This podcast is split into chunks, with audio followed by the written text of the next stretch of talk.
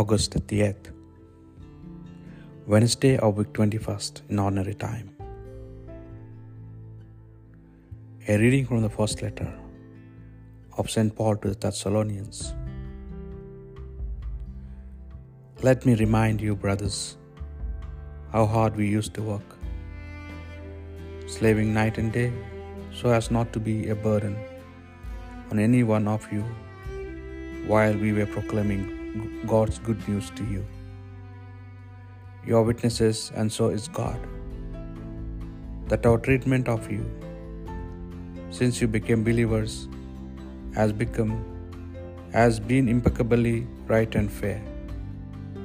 You can remember how we treated every one of you as father treats his children, teaching you what was right, encouraging you and appealing to you to live a life worthy of God, who is calling you to share the glory of His kingdom.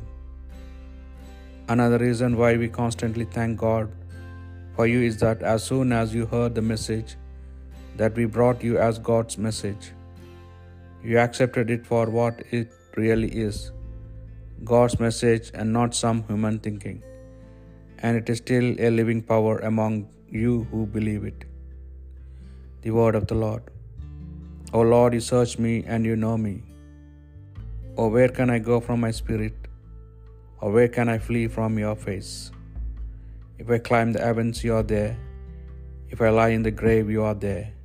O Lord, you search me and you know me. If I take the wings of the dawn and dwell at the sea's furthest end, even there your hand would lead me, your right hand would hold me fast. O Lord, you search me and you know me.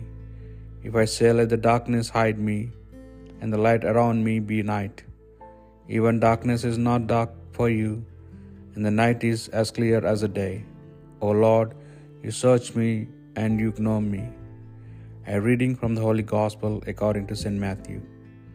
Jesus said, Alas for you, scribes and Pharisees, you hypocrites, you who are like whitewashed tombs that took handsome on the outside, but inside are full of dead men's bones and every kind of corruption. In the same way, you appear to people from the outside like good, honest men, but inside you are full of hypocrisy and lawlessness.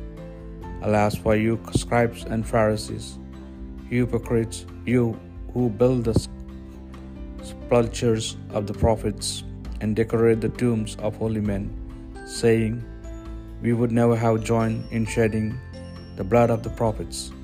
Had we lived in our fathers' days, so your own evidence tells against you. You are the sons of those who murdered the prophets. Very well they finish of the work that your fathers began. The Gospel of the Lord.